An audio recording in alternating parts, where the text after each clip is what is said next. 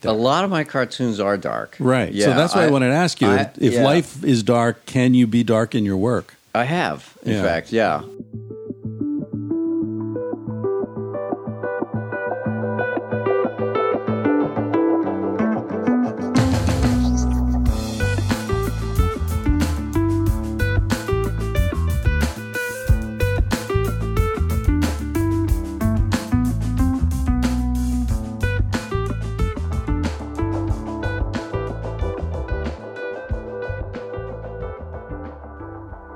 Hey everybody, welcome to another edition of Tangentially Speaking. I'm Chris Ryan, your host. My guest this week is the great cartoonist Dan Piraro. He does Bizarro, which is syndicated all over the country. Dan's an incredibly talented person, as you're gonna hear. He's not only just an all-around brilliant guy and one of the most successful cartoonists in the country. He's also an extraordinarily good painter. I don't have any images to show you, and I don't know if he's got his paintings up on his website. I haven't looked around that much at his website, but go to his website. It's he's got a blog there. He's got all sorts of stuff. It's bizarro.com, bizarro.com. You'll see who we're talking about. At the time this interview was recorded, probably 6 weeks ago, something like that, I didn't know that he was also a musician, so we didn't really talk about music at all. But subsequent to the interview, I came across an EP that he had put together and released, I think it was last year. It's called No Big Thing. You can find it on Amazon. At the end of this intro, I'll play you out with a cut from that EP called It's Our Time. But before that, just to catch up on stuff, I've had a crazy week. I flew to Spain, had to sign some papers, do some legal stuff there that could only be done in person. So essentially, I flew to Spain in order to walk into an office, sign a couple of things, and then walk out and fly home. So that was interesting. And then while I was in Spain, I got an email from a TV show in LA asking me if I could come down on Friday. I was getting back Thursday. They wanted to tape Friday. So I came home, 15, 16 hour flight, whatever it was, took a shower, went back to the airport, flew to LA, and then Friday morning recorded this show, which was in front of a live audience. It's not a live show. Not sure when it's going to air, but among the many legal forms that I signed was one saying I can't talk about this show to anyone, certainly not on a podcast like this, until it airs. So I can't tell you what show it was. Network TV, daytime show. That's probably as much as I can tell you for now. I'll let you know when and if it airs. But, I was thinking about this, and I know I ranted about L.A. I've, ranted about L.A. before and the sort of, pretending to be yourself thing. But I was thinking about how bullshit, they're like concentric circles of bullshit in Los Angeles. And the closer you get to a TV stage or production studio, you're getting into the inner circles of bullshit. It's just incredible. The fake cheerfulness and the way, oh man, I don't know how to describe it. If you've never been in that environment, if you go to LA to visit, it's worth being in the studio audience for a show just so you can experience that alternative reality. And it's not just on camera, right? It's like when you're going to be on one of these shows, everybody who deals with you has that same forced smile and enthusiasm. Everybody's telling you how brilliant you are, how great this is, how great you look. Oh, you're going to be great. Everything's so great. It's great. Oh, great. Yeah, it's exhausting. It's incredible. Cassie and I have been binge watching this show called The Comeback, which gets into that a little bit. There are two shows that we've been watching recently that are sort of similar in this sense. One's called The Comeback, and the other's called, what's it called? I hate when that happens. It's called Episodes with Matt LeBlanc. And the comeback, interestingly, is with, what's her name? The tall blonde. They were both on Friends. And they're both sort of meta in the sense that they both sort of play themselves. They both play characters who were in this big hit before, and now they're still in LA and they've got the money and people recognize them, but now they're sort of struggling to stay in the game. And they're both very funny and highly recommended. The comeback, Lisa Kudrow. Yeah, that's her name, Lisa Kudrow or something Kudrow. And episodes. They're really funny and give you an excruciatingly accurate sense of what LA is like, as far as I can tell. Anyway, Dan Piraro is one of the authentic people living in LA. And my cousin, David, is a big fan of his. So when I mentioned that I was going to be doing this interview, Dave was like, dude, that's like the only famous person you've ever met that I'd like to meet. It's like, all right. So you hear me like, you know, very unprofessionally, like I refer to my cousin occasionally. And, you know, as a listener, you're like, who the hell is he talking to? Well, that's my cousin. I was kind of out of it when I did this interview. I have to admit, I had some sort of virus and I was in a bit of a daze. But I just listened to it now. And Dan, at least Dan comes across as intelligent. So he carries the interview. Speaking of being in a daze, I sort of slapped together the podcast last week before I left for Spain. And then I got an email from a friend saying, hey, do you realize you told the same story twice in that podcast? Yeah, sorry about that. I told the story about teaching high school during my conversation with Peter Gray, and then I forgot that I had done that by the time I recorded the intro. So I told it again in the intro. So if you aren't, how can I say this? I've gone back and edited out the story from the conversation with Peter Gray. So if you're listening to this sometime after January 25th, 2015, and you're going back to the archives and hearing the Peter Gray, then you won't hear what I'm talking about, but it's just the same story twice.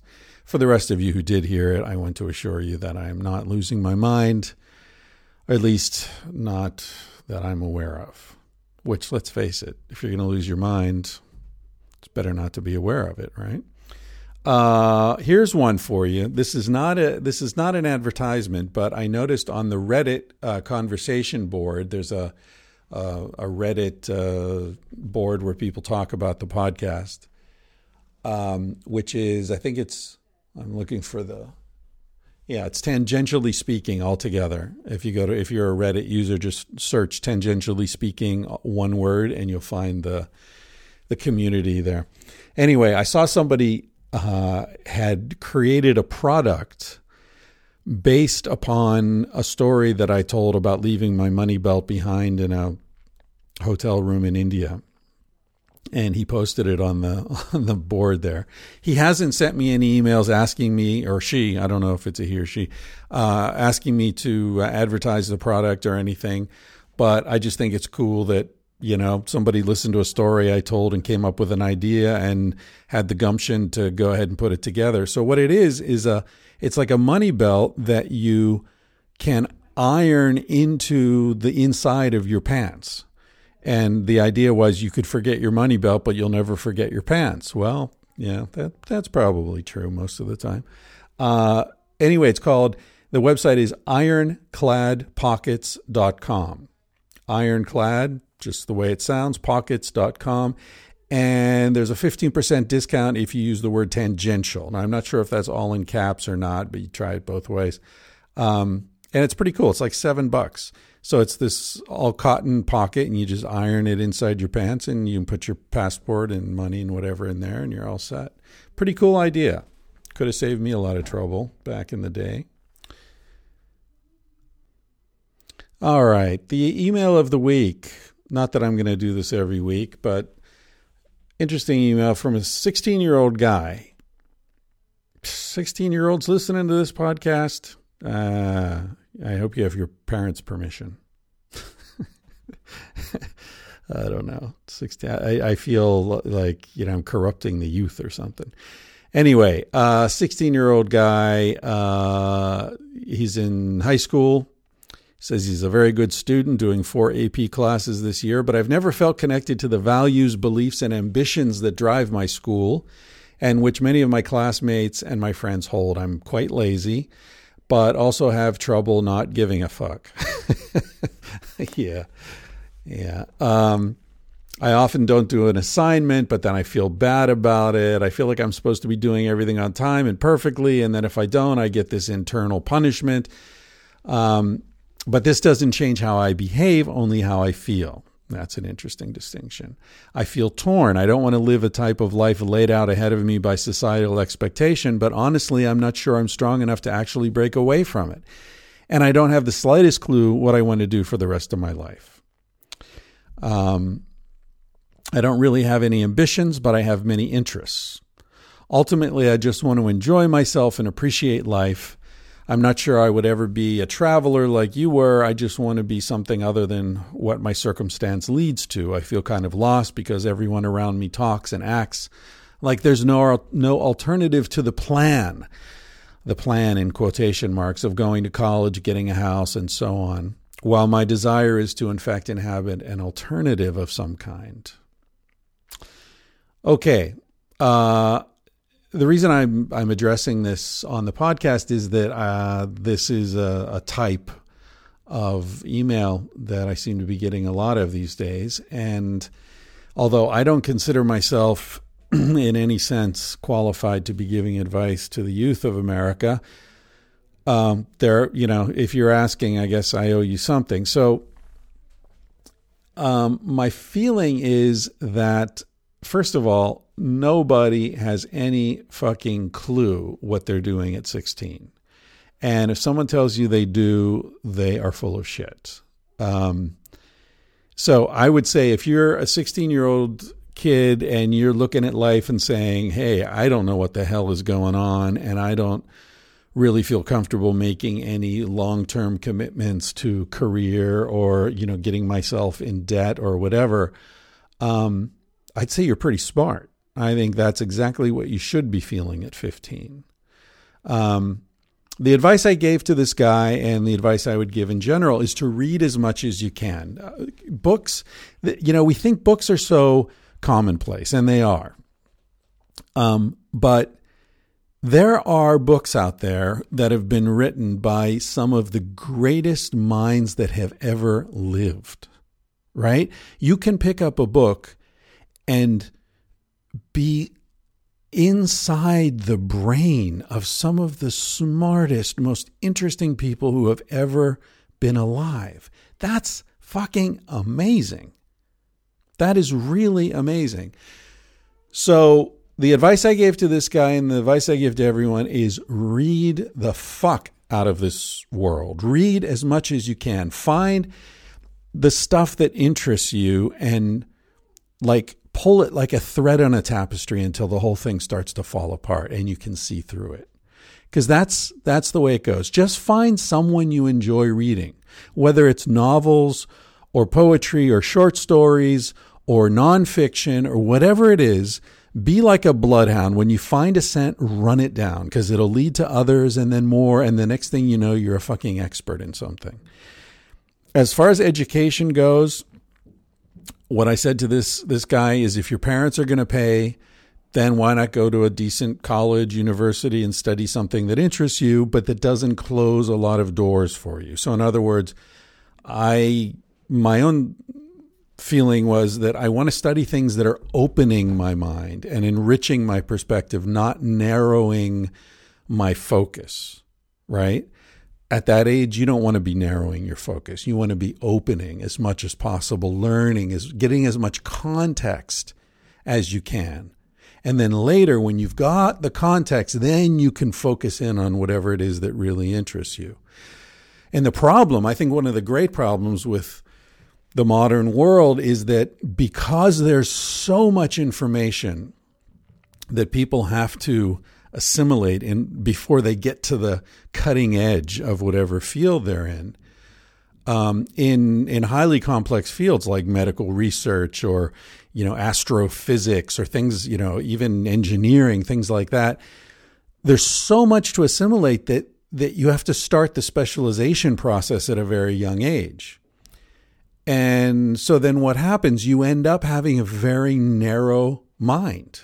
You have a very narrow experience of the world because you've spent your whole life, you know, it's like you want to be an Olympic swimmer. Okay, well, you better start swimming your ass off when you're like 7 years old and, you know, be lucky that you've got the physical build and the heart and the lungs and all that to have a chance of being in the upper echelons of world-class swimmers or tennis players or astrophysicists or, you know, or medical researchers or surgeons or whatever.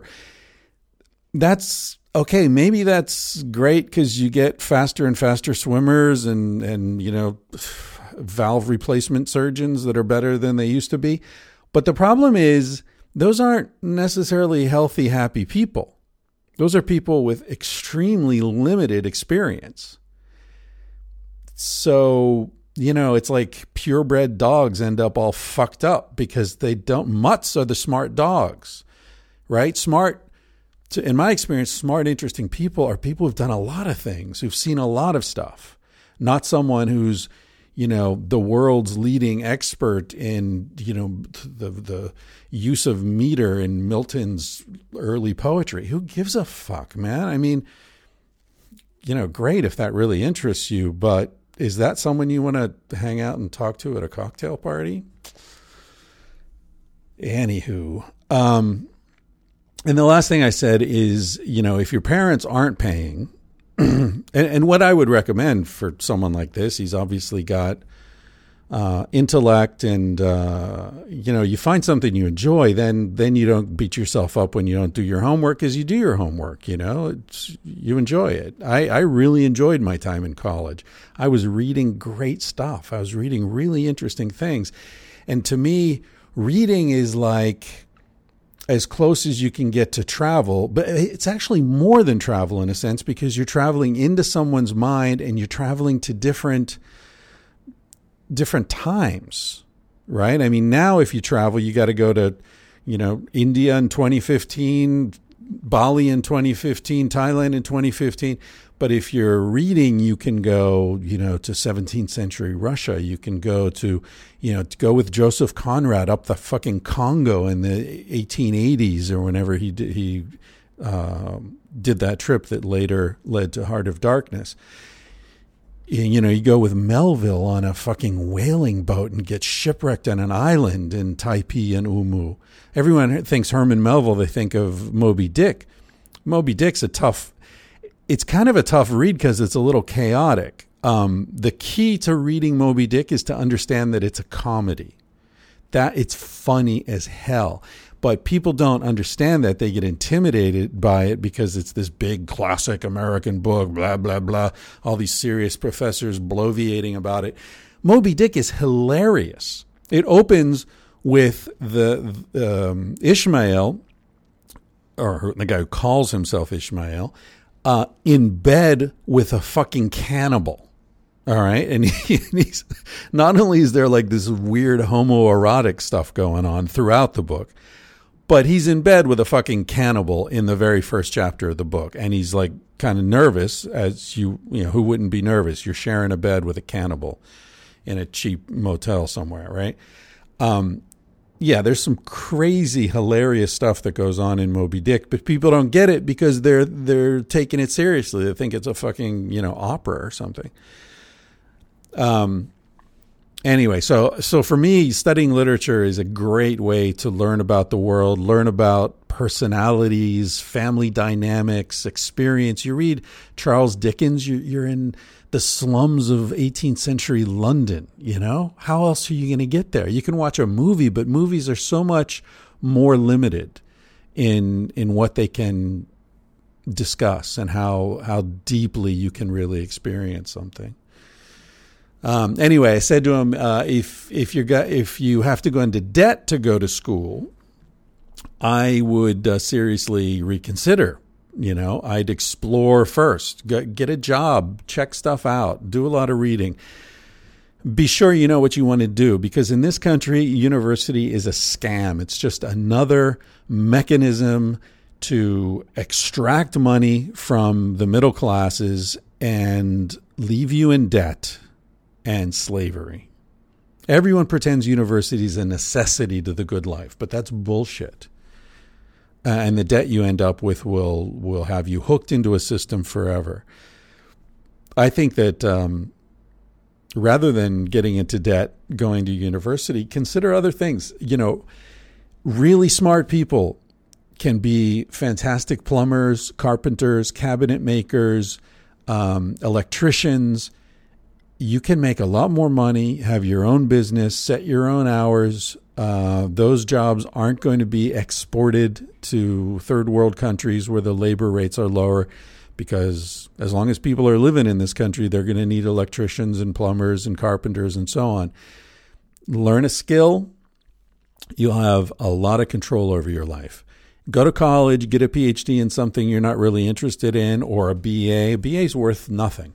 PhD, you end up overqualified for just about everything. If I had to apply for jobs right now, I'd be very hesitant to even include the fact that I have a PhD, because it would exclude me from most of the jobs I'd probably be applying for. So that's the reality, as I see it, for what it's worth. For those of you who are not 16 looking for advice, sorry, I just bored the fuck out of you with that. Anyway, that's enough for me. I'm going to play you out with Dan's song here. It's called It's Our Time, and it's from the EP called No Big Thing, which you can find on Amazon. I hope you enjoy this conversation as much as I did, and go check out Dan's website and his fantastic work. Thanks for listening. Catch you next week. Dig it. Commit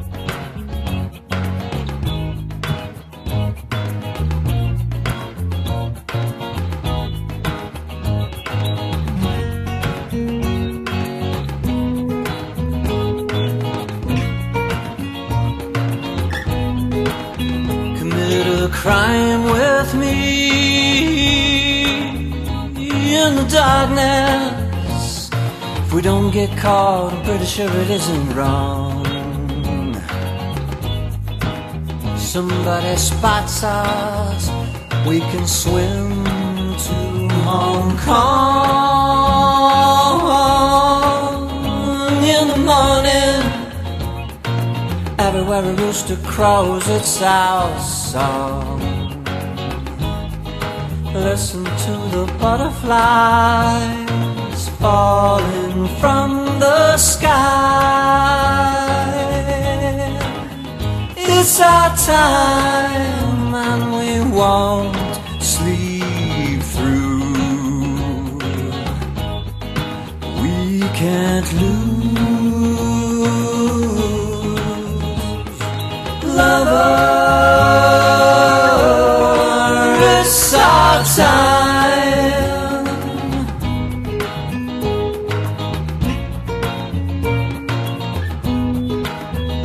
Come dance with me on the grave of Jesus Christ himself. If the music's right, we'll start a revolution, and everybody can free themselves. Why isn't everybody already free? Because they're worth too much money. We'll dance that way. It's our time.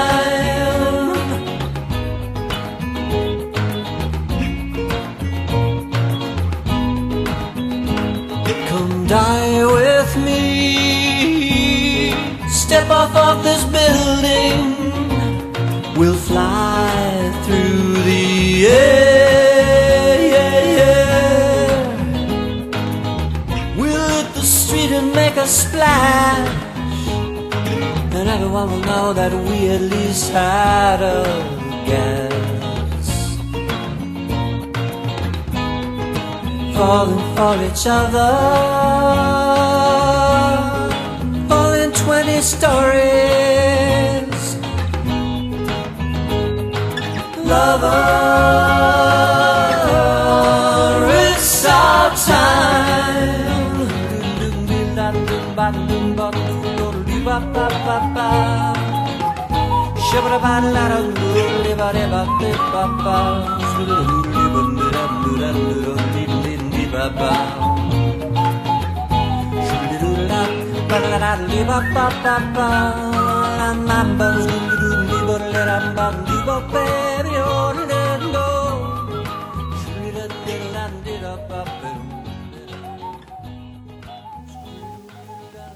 All right, I'm here on a rainy Los Angeles afternoon with Dan Peraro, who is my cousin's favorite artist, comic book artist. What would I say, Dave? All the above. All the above. Bizarro is the name of the comic. That's right, but it's not a comic book; it's a newspaper comic. Right? Yeah, I wasn't sure. Cartoon comic. What's the difference? Yeah, cartoon comic. All those words work, but the book is where you went wrong because it's not a I'm not a comic book artist. Oh, did I say comic book? Oh, yeah. Well, I'm only saying that for people listening who maybe have never heard from me. I should cut and start over again. I fucked up 37 seconds in. That's a new record. That sets me at ease, though. I actually like that. So have you've never done a book, a collection? Well, they've put a lot of books together. They've put a lot of, I have 16 or 18 books out of compilations of my work. Right. But they're not comic books. Right. They're books of comics. Single panel? Yes. Yeah, are they panel. All single panel? Yes. Yeah, single panel. Yeah, I mean, a newspaper comic works in the sense that in the weekdays, Monday through Saturday, you have one shape, and then on Sunday you have the big horizontal shape. And so I have done multi-panel cartoons in Sunday comics, like the big format. Right. But typically it's one panel. Even on Sundays, it's typically one panel. Right. Yeah.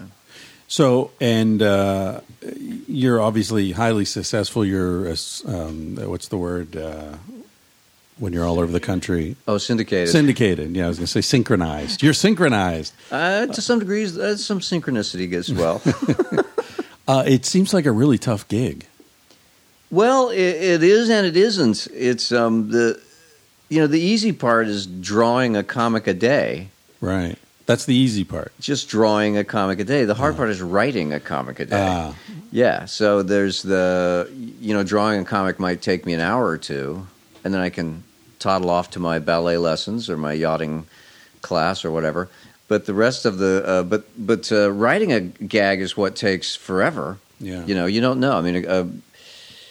I started in 1985, so I've actually, next month is my 30th anniversary. Wow. 365 days a year. So you've never had a respectable job? Oh, I have, yeah. Oh, you have? Yeah. Okay. Now, I was going to say I published over 10,000 comics, so that's 10,000 ideas. Yeah. And just coming up with an idea a day is hard enough usually, but then, of course, you'll have a divorce. Or your dog will die, or you get the flu, and you still have to come up with a funny idea every day. And that's when in those times of my life, is when I have really wished I'd been an accountant or something, where I was, just doing a process that I could just do. You just phone it in. Yeah, but to be utterly miserable physically or emotionally, and have to sit down and come up with silly ideas for your goddamn cartoon strip. That's the only times when it's really bad.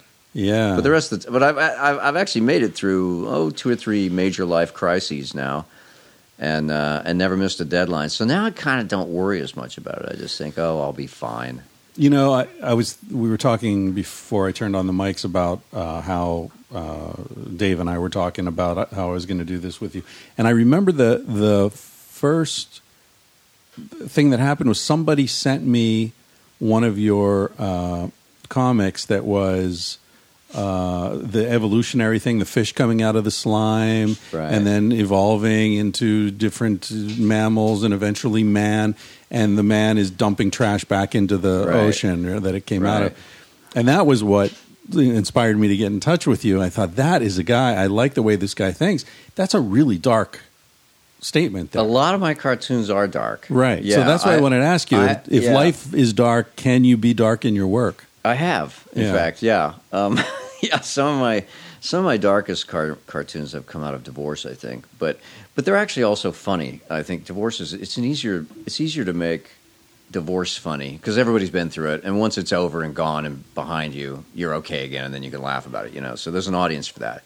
But making the sort of arrogant destruction of the planet funny is maybe not as easy. So sometimes I don't worry about whether or not it's funny. I just want it to be clever and provocative and interesting. Right. And that's something that, I mean, of course, editorial cartoonists do that all the time. But there's a very distinct division in newspapers. They want meaningful comics to be on the editorial page, and they want funny comics to be on the funny pages. So if they buy, and they don't buy me as an editorial cartoonist, they buy me as just a humor cartoonist. Is that because of how you present yourself? Yeah, that's how it's saw. I mean, it's, 340 days out of the year, it's just meant to be something sort of strange or funny. And depending on every now and then I put darker messages in there just because it's what I'm thinking about. But people on the funny pages typically don't do that. A lot of cartoonists are afraid to do that because you can get into some hot water. If people start complaining, then editors are losing work time because of your damn cartoon that they could replace with something else that isn't controversial and no one's going to ever write to them about it, and maybe they should just do that today. And you get the phone call. So it's like you do run a certain risk. But I still, I've always been the kind of guy who wants to be proud of the work I did, regardless of how much money it made. And I don't want to come off sounding like a saint, because God knows I've spent a lot of years complaining about the fact that I haven't made that much money as a cartoonist, whereas other guys who are doing completely, in my opinion, less interesting work are millionaires. There's just that whole thing where it's very easy to compare upward instead of sideways or downward. Yeah. And then I always immediately tell myself, because I don't want to give you the wrong idea, but I immediately tell myself that 99% of the people in the world have a less interesting, less lucrative job than I do. Right. So stop complaining, you fucking baby. Right. And then I think, yes, you're right. That's, I'm not Jim Davis. I didn't set out to write Garfield. And that's why I don't have $600 million in the bank. Really?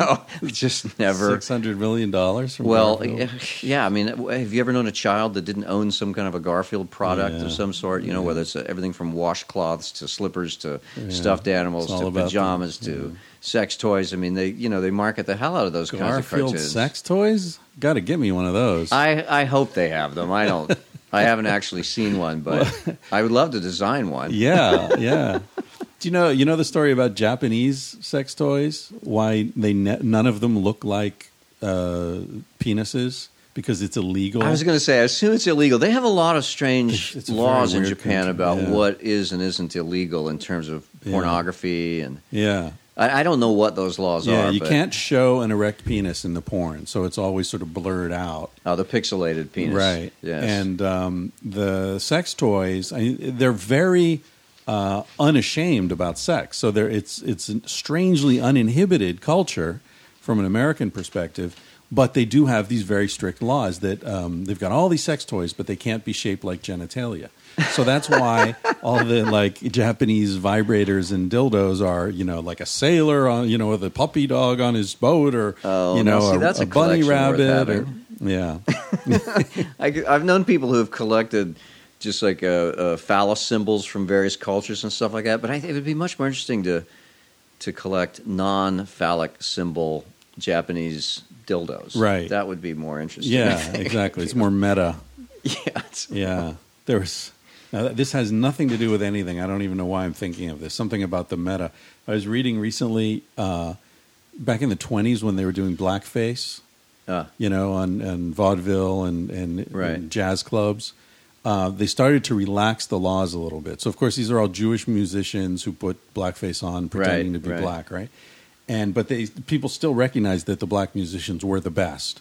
And so they started to relax the laws a little bit to allow some of the black musicians to play on stage with the Jewish musicians. Right. But the stipulation was that the black musicians had to also apply black paint to their face. So they're black guys in blackface. No way. I had no idea. And that is supremely humiliating in some way, or no just kidding. Ridiculous. I don't know what it is. Yeah, well, I guess they just wanted everybody to match. Yeah. Everybody on the stage to match. For some reason, Japanese dildos reminded me of that story. I have no idea why, but I've actually done a couple of cartoons about Mickey Mouse being a black performer who was forced to perform in whiteface. I was always kind of proud of that concept. Yeah. The first cartoon I did was it was Mickey Mouse like on a morning interview show or something, and I ran it in February, which is Black History Month in the United States, and I think he was just complaining that Black History Month comes and goes every year, and nobody ever mentions that I'm a black performer in Hollywood who's been forced to perform in whiteface for over 50 years. And then there was another one that I could never publish, but I use it in comedy shows. I've done stand-up comedy shows and things, and I show cartoons and tell stories. Yeah. And this one, I know that describing cartoons over the radio or podcasts is not the best idea, but then again, I've never been one to always go for the best idea. Go for the worst idea. So there's another cartoon. This is one of my favorite cartoons I've ever done, but I can't publish it anywhere because I would be sued into the Stone Age. But it's a couple guys in a locker room, and then behind them down the bench a bit is Mickey Mouse in the same locker room, and he's changing his clothes, and so he's naked, and he has this enormous black cock, and it's just solid black like the rest of his body. And then one of the normal human guys says to the other, "Wow, I guess it's true what they say about black guys." And it's, and when I show this in a nightclub, here's what's interesting. Is that in the middle of the country, people just immediately burst out laughing, and they will laugh and laugh and laugh just at the sight of Mickey Mouse with this giant black penis. And it's flaccid, of course. It's not an erection or anything. It's just, twice the size of either leg. It's just a very big penis hanging off of Mickey Mouse. But then when I show it on the, especially, if you show it in New York, it takes people way to beat, and then they laugh. Show it in California, and you always get about 15 seconds of, oh. Really? Because the political correctness on the coast here, in the West Coast, is so fine-tuned. And I always have to chide them. And I say, oh, come on. You know you want to laugh. Give into it. And then I give them an excuse. I say, it's not that often that you see a cartoon that makes fun of racism and Disney at the same time. And then they have permission to laugh because I've told them that it's making fun of racism. It just became this kind of interesting sociological experiment to me to show that cartoon in different states and see what kind of reaction you get, how quickly people will laugh at it. Yeah, the American sensitivity to that kind of humor is striking, for Casilda and me, having lived in Spain for so long, you come back and people are so eager to be offended. I know, it's a nation of victims. Yeah. I was just complaining about this the other day. I did a cartoon about a chiropractor, and I got this complaint from a chiropractor's assistant who told me to refrain from such absurdities about chiropractic in the future. I mean, come on, but everybody in the United, so many people in the United States are just waiting for a reason to be indignant about something. Yeah, they just love it. Yeah, it's a strange thing, and it puts you in an interesting position because you're sort of in the danger zone there, right? I mean, it's the political correctness is the arch enemy of any kind of comedy. Yeah, because and also there's so much. There's so many social statements that can be made about important issues through comedy, but if you're not allowed to do it, in the '60s during the Civil Rights Movement, there was a great deal of online. There was no online then; it wasn't invented yet. There was a lot of on-stage comedy about racism, right? And it's very hard to get away with that stuff now. For one thing, if you're going to do a joke about racism, you have to be black. Yeah, exactly. And that didn't used to be the case. We all had an even hand where we could all just talk about the political events of the day, and it's not true anymore. And but I love to push buttons. I'm a very anti-homophobic type. One of the few things annoy me more than the whole. The battle that gays and lesbians have had to go through to get married and to be treated like normal people in this country. And so when I do a gay marriage joke, it's always pro-gay marriage. You know, I mean, that's always my intention. And I think that, and of course, I'm trying to be careful not to be heavy-handed. I don't want it to be some kind of a brickbat about gay marriage. So I try to make it sort of subtle. But invariably, I get a certain amount of hate mail from gays and lesbians who think that I'm making fun of them because they're so used to it, you know, but also because this country just has this we have such a thing now about being, and you know, part of it is I think because celebrities give into it. You know, if you're worried about your career being ruined, and so you have to come out with some kind of a quote-unquote heartfelt apology if you even accidentally say anything that was utterly misinterpreted as racism, and it gets in the news. Right. Instead and then you go into rehab. Yeah, exactly, yeah. Then you have to go to an anger management class. Yeah, exactly. But instead of saying, look, that's not what I said, it's not what I meant, it's out of context, don't be ridiculous. No, instead they say, you know, they go through this big, long, and then it appears, you know, athletes, everybody has to do this. Feed the monster. Yeah. I mean, I've often said, what a different country this would be if when Bill Clinton were running for president the first time and they did that 60 Minutes interview, and they asked about, you know, the women and all that. Yeah. And he said, you know, I've disrespected my marriage. And he sort of did the pseudo apology. What a different country this would be if he and Hillary had just said, that's our private life. Fuck off. Yeah. You know, just fuck off. It's none of your business. Right. Right. If we're running for political office, if you agree with our policies, vote for us. If you don't, vote against us. Yeah. Who I fuck is none of your business. I remember saying that same thing at the time. How can you, you know, it's like, no, he's supposed to be a moral leader. He's like this, that, and the other thing. And I'm like, look, if you need heart surgery, and the best heart surgeon in town cheats on his wife, are you going to use him anyway? Yeah. And what's more important than saving your life? And what's more important than having a decent president in the White House? I mean, you don't want a guy who you can feel good about having a beer with. You want somebody who's way the hell smarter than you. He's not your daddy. Yeah, exactly. Yeah, yeah. But who's going to run the... And I don't care what he does in his private life. And anybody in this country who doesn't think that those kinds of political marriages are anything more than political marriages is insanely naive. Right, yeah. Yeah, I think what was the thing with Kevin Spacey, The House of Cards? They did a good job on that, showing how that's a very political marriage. Oh, there's a bird in the house. A bird. It just flew right through. It's amazing. That's just my alarm that goes off to remind me that I forgot to turn my phone off like a dumbass. I forgot to turn mine off too, but nobody calls me, luckily. I was thinking about all this stuff recently with the whole Bill Cosby situation. Oh, you know? Boy.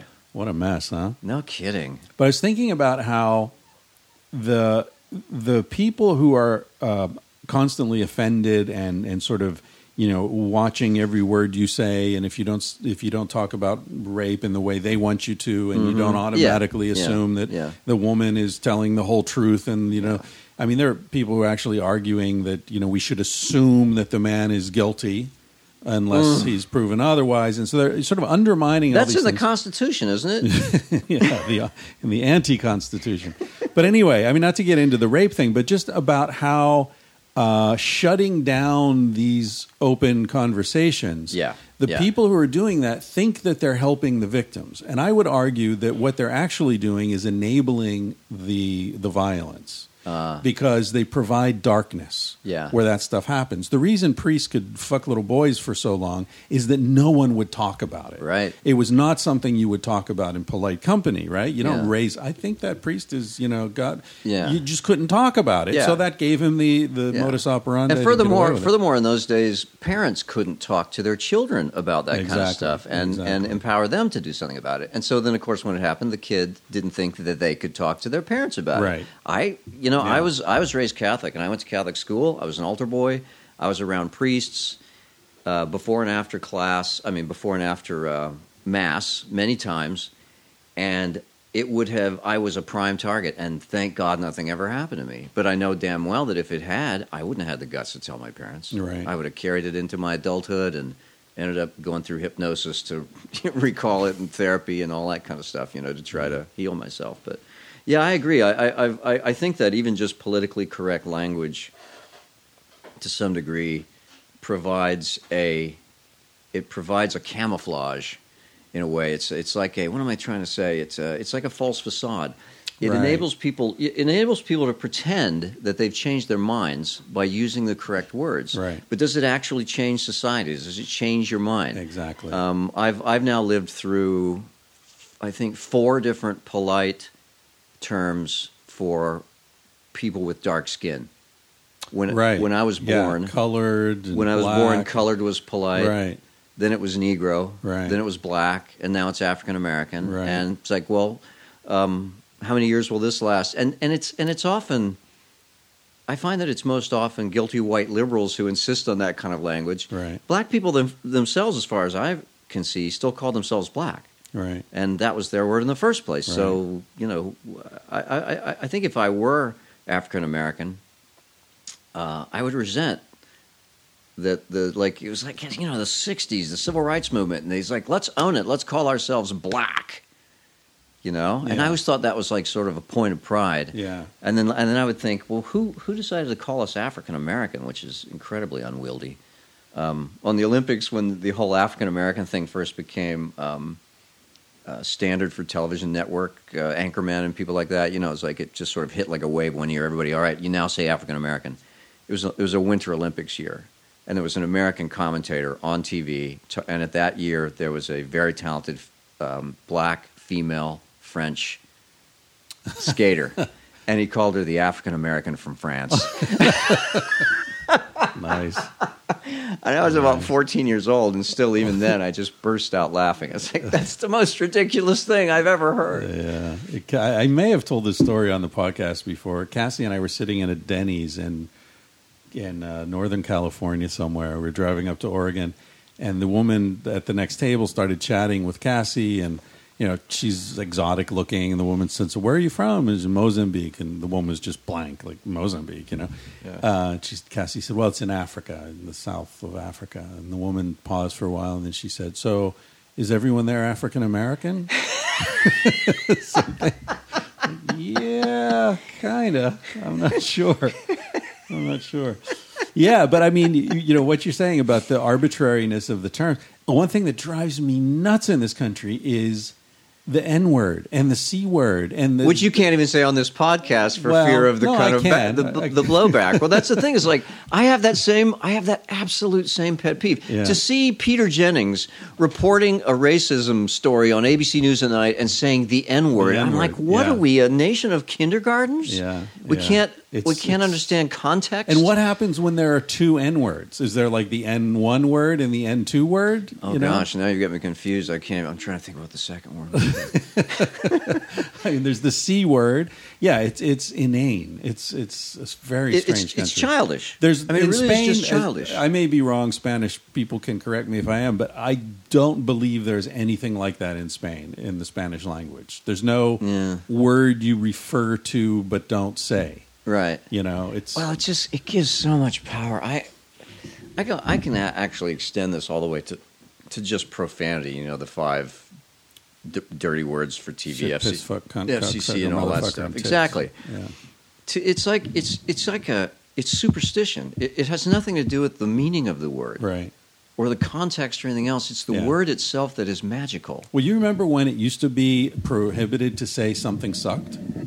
Yeah. If you said something sucked, it meant suck dick. Right. And now it's on, you know, TV everywhere. Oh, that sucks. You suck. It sucks. Yeah. Yeah. Well, what happened there? When did that happen? I guess somebody fell asleep at the wheel. I'm old is what happened. Yeah. Yeah. Enough time went past that people got tired of it. Yeah, yeah. I get crazy about that. Is that why Arkrum moved to France? Was he anti-American? Was he a curmudgeon? I don't think so. From what I know, Arkrum, of course, he had a very successful career. Everybody knew his work, but he never made a nickel off of it because he didn't have an agent. Was such a terrible businessman, like most artists. Oh no! So at some point, he was like 50 years old and still a starving artist, and everybody in the country was using his work. It had never been licensed properly and that kind of thing. So he ended up putting together. He ended up selling his sketchbooks. He had a huge stack of sketchbooks where he had just drawn incessantly, day after day, for years and years and years. And somebody gave him a lot of money and traded him a French castle for this stack of sketchbooks. Really? And that's why he moved to France. No shit. That's not bad. There's more to it to the story, but that much of the story I've heard from a number of sources, including a documentary film about him, so I assume it's true. Right. That's pretty sweet. You see any French castles in your future? I don't. You know, I don't keep sketchbooks the way he did. I'm not as crazy as R. Crumb. I mean, Robert Crumb. You should. Have you ever seen the documentary Crumb? You obviously haven't, or you would know that story. I may have. Well, maybe not. The interesting thing is that he's really kooky. Yeah. He's like a deeply complex person. Yeah. He's like barely functional, really. Oh. But as strange as that, as dysfunctional as he is, what's really amazing about the documentary is they also interview a lot with his brother and his mom. Oh, then I haven't. And he's by far the most functional person in that family. Oh. He comes from just like a family you wouldn't even believe was real if you saw it in a movie. You know, I mean, if you saw it, and there is a movie. If you saw it in a drama, right. You just go, "Oh, come on!" Right? Nobody's that crazy. No, that family's that crazy. Right. So, yeah, he's a pretty strange dude. But he was. I think that part of his mental obsession was just drawing constantly. So he had, tons and tons and tons of work, and it was worth a lot of money, and somebody paid him for it. So I don't have that kind of. I could sell my originals, though. I have, a lot of original artwork from all the cartoons I did over the years. And you're a painter. I've always wanted to be a painter, and that was, I was just one of those lucky people who got a lot of painting genes. Were your parents artists? They're not, but they're both artistic. They have they're good with their hands, good with crafts and things like that. They can both draw fairly well, but they've never used it really. I mean, my mother does a lot of crafts and things that. Like the kind of things that older ladies will make. Pin cushions and... just, like quilts and sweatshirts with jewels on them. I mean, all that kind of stuff. But she's good at it. She's very good at it, She's got the time. All my sisters are good at it, but I think I got a double gene. I think I got a gene from both of them. My special lady friend, Olive Oil, would argue that I'm an old soul and I've been a painter before, and that's why I was so good at it, but... And maybe that's true. I don't know how I feel about the old soul, young soul model. It certainly makes a lot of sense just in terms of the way people behave. But, and we can talk about that in a minute. Actually, I would be interested in what you think about that stuff. But I could always draw. I was a really good artist as a little kid. My parents noticed it by the time I was 3. I was drawing like a 5-year-old, and way ahead of your time. Way ahead. But and I always, as a kid growing up, I always thought I was going to be an artist. I was just going to be a painter. But I was raised in Oklahoma, two cities, Ponca City and Tulsa, and they're just as small as they sound. Ponca City, Ponca City, Ponca City. That's an Indian word, P-O-N-C-A. The Ponca Indians, Ponca City. Yeah, it's a one-horse town. It's like a one-post office town. Kind of presumptuous to call itself a city, isn't it? Yeah, exactly. I know it is. It's barely a village, really.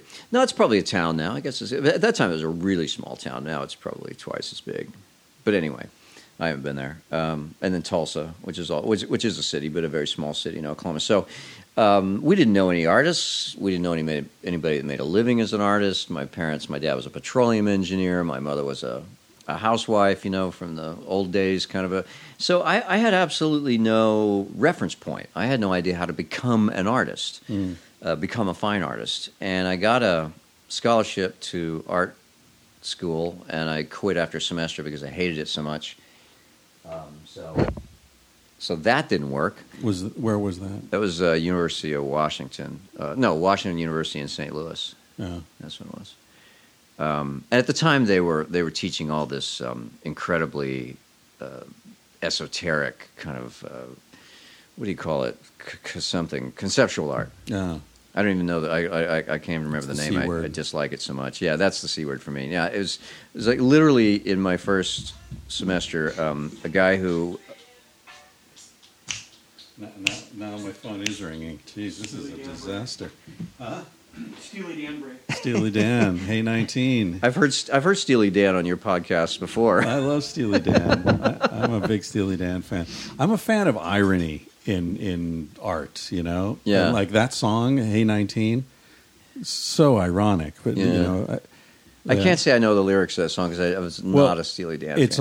It's like he's got this girlfriend who's 19. Yeah. And he says, Hey 19, that's Aretha Franklin. And she don't remember the Queen of Soul, right? So it's just like, oh, geez, really? And then the chorus is, the Cuervo Gold, the fine Colombian, make tonight a wonderful thing.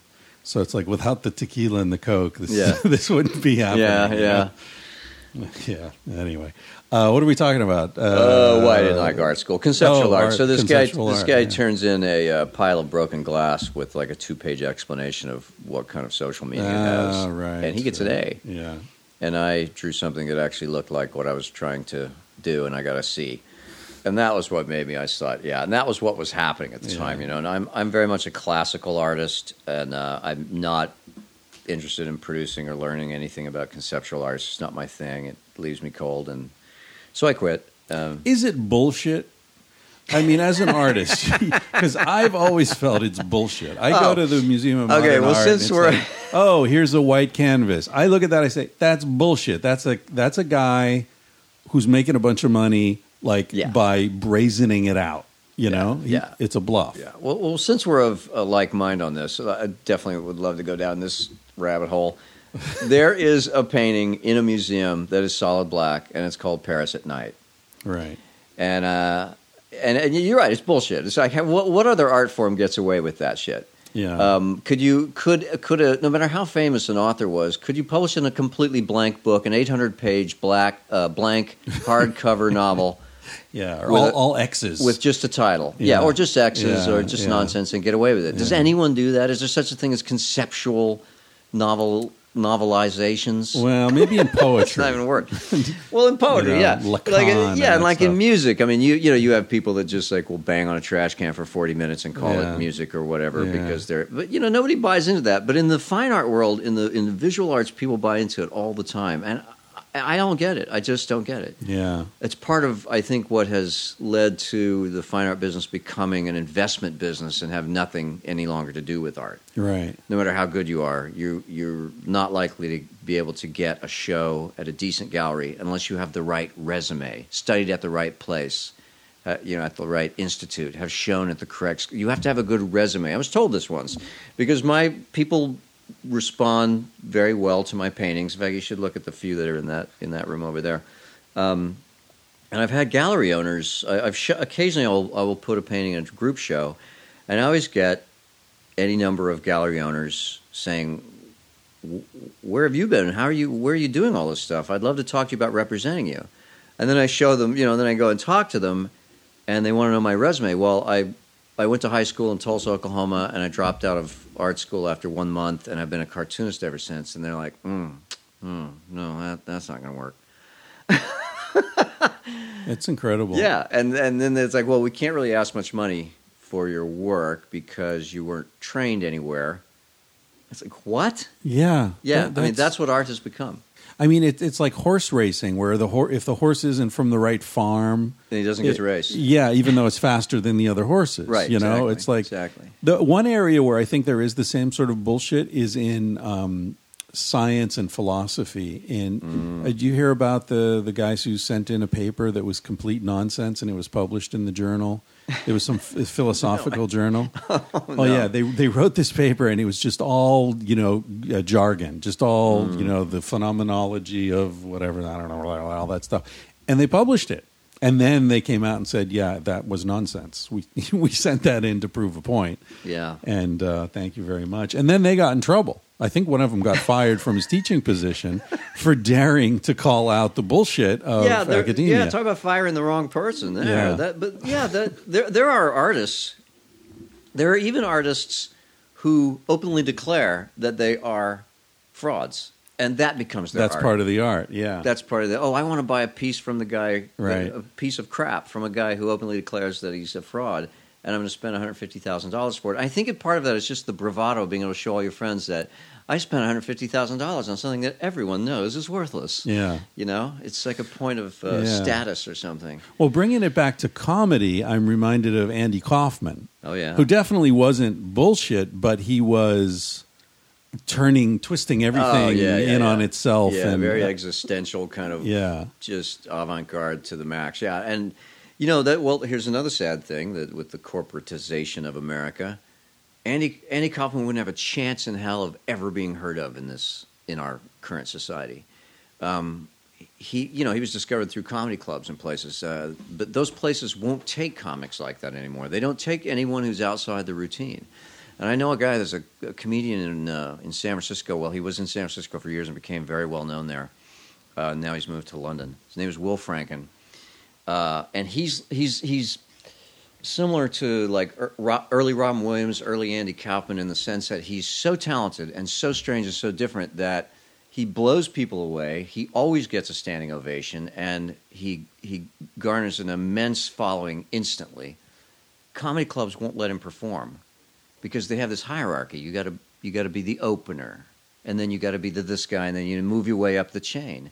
And they know that they can't. Nobody wants to follow that act. You can't open with your best act, but they can't move him to the end and make him the act. Right? He doesn't have seniority. All the other guys. Because believe me, no matter how talented a stand-up comic is, and no matter how much the audience loves them, they're going to fail next to this guy because he's like It's like a one-man Monty Python troupe doing different characters and like incredibly just like machine gun fast material, absolutely like cutting right to the bone of all kind of social issues. He's just flat fucking brilliant, and people don't want to be on stage with him. So in San Francisco, he ended up having to rent bars to perform in, and he got very, very popular. And then he went to Edinburgh Comedy Festival. But the same thing has happened with comedy clubs. Like they don't, Andy Kaufman wouldn't even be heard of now, because everybody has to have this routine, stand up and do your routine gags.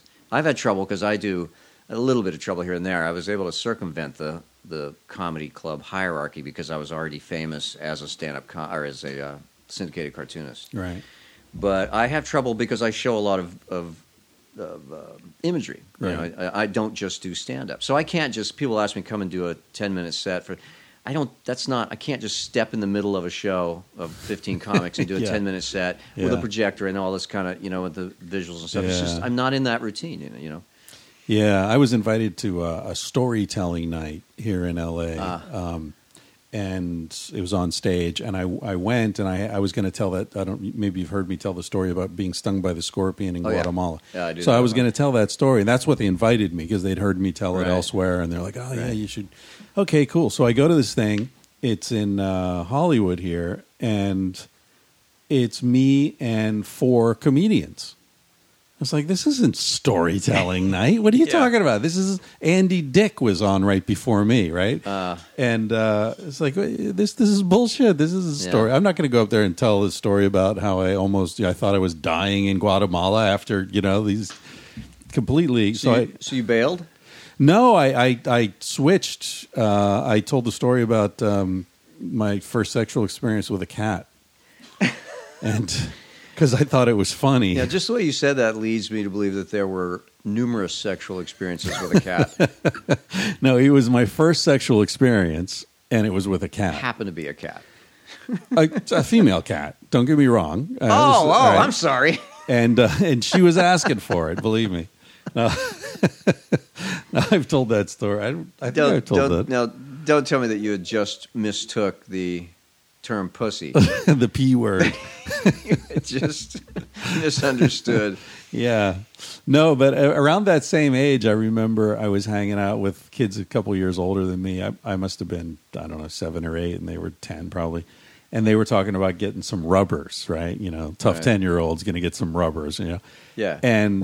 And I remember sort of going along we should get some rubbers. And one of the kids looked at me. He's like, you don't even know what a rubber is, man. What are you doing? Trying to call my bluff. He probably didn't know either.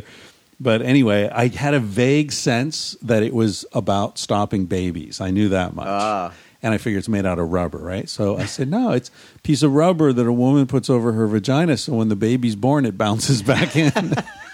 That's what you thought. I had it all worked out. It's like, it makes perfect sense. Yeah, it prevents birth. Yeah, right. It's just bounce it back in there. Right, you'll be fine. Yeah. Those were the days when we used to sneak into the bar and eat the beer nuts because we thought we'd get drunk from the beer nuts. Dumbass kids in Pennsylvania. Wow. Yeah. Yeah, no, I was even stupider than that. I honestly did not know that homosexuality existed until I was in high school. I had never heard of it. Yeah. I'm probably older than you are. I'm 52. Yeah, I'm 56. So, and I was in You're in Oklahoma. Better shape. I was in Oklahoma. And you have a fancy mustache. Yeah. Well, you could have a fancy mustache. I presume. I cannot have a mustache without looking extremely gay. Yeah, I had a mustache for years. You remember? Did you ever see me? I'm referring to my cousin here. I forget that people listening can't see you.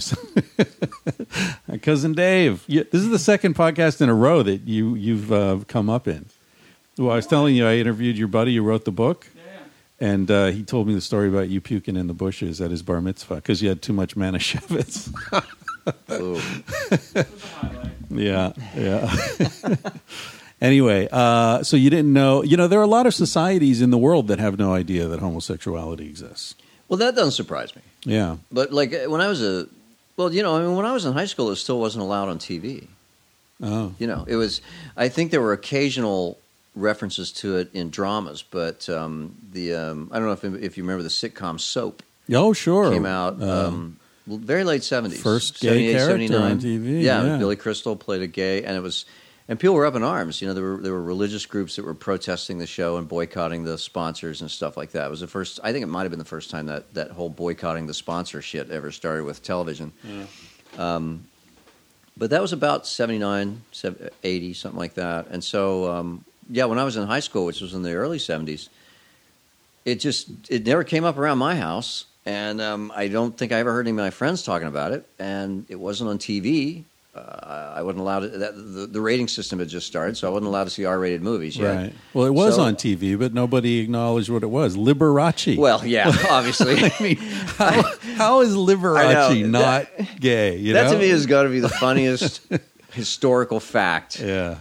Of all of American history is that Liberace had a long, multi-million-dollar career without anyone ever knowing he was gay, and he was so gay. So gay. He was more gay than Harvey Fierstein. I mean, you can't think of a more gay performer, even now that people are out of the closet. Yeah. Nobody's as gay as Liberace. Well, doesn't that go back to what we were saying before, where the prohibition of talking about things allows all sorts of weirdness? Yeah. Actually forces weirdness in a lot of ways, you know?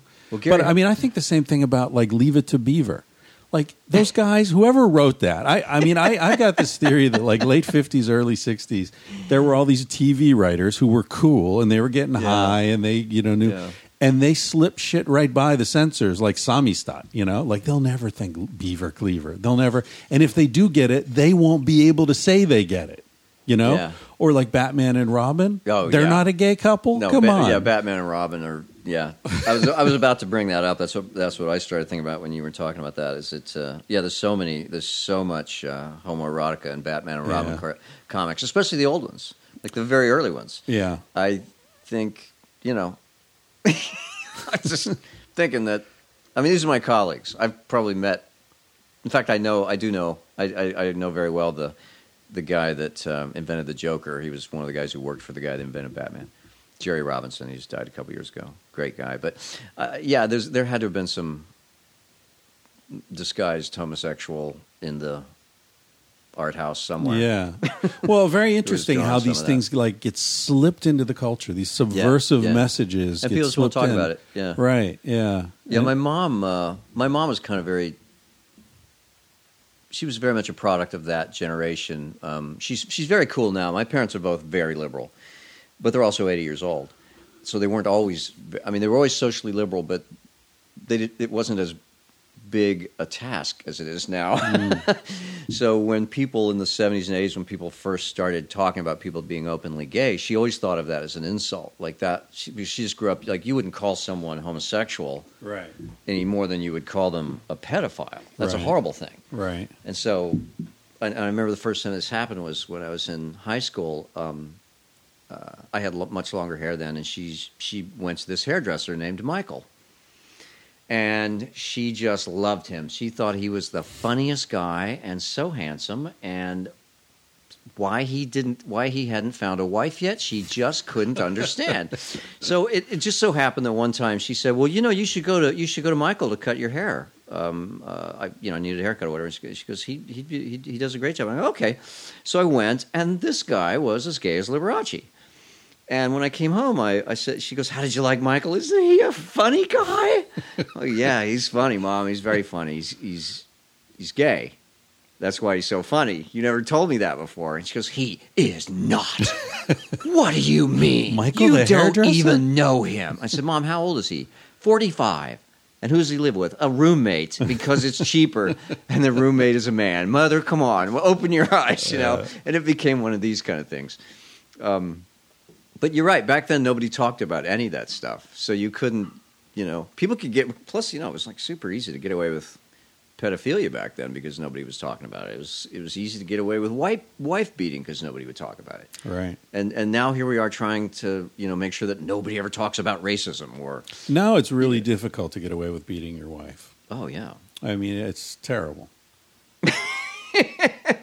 You say that as though it disappoints you somehow, Chris. Well, I mean, what gets me is people referring to those shirts as wife beaters. Oh, yeah. That's a weird thing. You know what that is? That's an Italian thing. That's the sort of the Italian Sicilian immigrants used to wear those T-shirts around New York City out on the stoops, and they were the kind of guys, and I'm Sicilian, so I can say that that actually there is a certain amount of... true. And probably a lot of the Latin cultures have a little, I don't know, maybe they just have a reputation for it. Maybe every culture actually was beating their wives. I had a North African girlfriend for a while in Spain, and I remember her saying to me, in her culture, I think she was Moroccan or Tunisian or something, and she said that there was a saying in her culture that the man should beat his wife at least once a week. And if he doesn't know why, don't worry, she does. Wow. Yeah. Yeah, I'm sure it goes on all over the world, so it's really just an unfair stereotype. But I think it's where wife beater came from, is because Italians used to wear those kind of T-shirts out on the stoops in New York City. Yeah. And I will occasionally, when olive oil gets out of line, I just tell her, remember, I am Sicilian. I've never hit a woman yet, but I am Sicilian. It's in my blood. It's bound to happen. Don't push me. Olive oil. I publicly call my girlfriend Olive Oil because she's so tall and skinny, and I'm so short and strong, and my your forearms are the size of hams. Those big anchor tattoos. Yeah. No, I've called her that on my blog for some time now. I guess we've been together a little over a year, and I just rather than. Because I don't want to use her real name and just sort of open her up to people finding her on Facebook and hassling her or whatever, just because they're weird fans of mine who found her through my blog or something. So anyway, I ended up calling her Olive Oil in there, and yeah, so it's kind of her public name. Well, that's good. In private, I call her real name, which is Chuck. That's a good name. Very feminine. Old Souls. What did you want to say about Old Souls? Well, this last year, because of olive oil, actually, this is a great segue. This last year, I have had a major paradigm shift in my mentality. And I'll try to give you the super quick version of it. But I was raised Catholic, kind of an old world Italian Catholic. Went to Catholic school, Catholic church, on and on and on. And as a teenager in high school, I made friends with this guy who I thought was really cool, and he was a cool guy. He was another artist. Met him in art class. He had cool hair and liked the same bands I did and stuff, but his dad was an evangelical preacher, and I had been raised to take religion really seriously. In fact, my dad wanted to be a priest.